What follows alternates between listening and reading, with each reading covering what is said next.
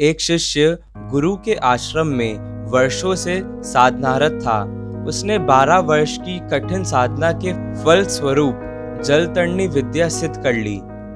उमंगों से भरकर वह गुरु चरणों में पहुँचा और कहा, आपके आशीष से मैंने जल तड़नी विद्या सीख ली। गुरु ने कोई प्रतिक्रिया नहीं की। शिष्य बड़ा अचंभित हुआ। उसने पुनः कहा, गुरुदेव, आशीर्वाद दीजिए। मैंने जल तड़नी विद्या सीख ली। बारह वर्ष की साधना आज सार्थक हुई।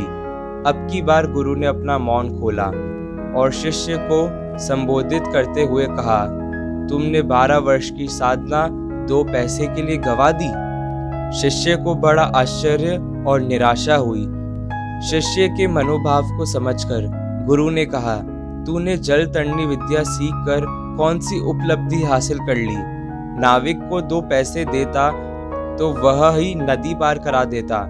तूने केवल दो पैसे बचाने के चक्कर में बारह वर्ष की साधना लगा दी। अरे, वही ताकत तूने भवतरणी विद्या के लिए लगाई होती तो तेरा उद्धार हो गया होता।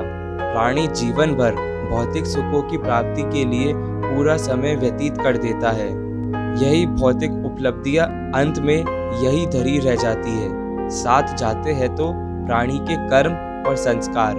थोड़ा समय कर्म और संस्कार सुधारने में लगा लिया जाए तो जीवन स्वर्ग बन जाएगा।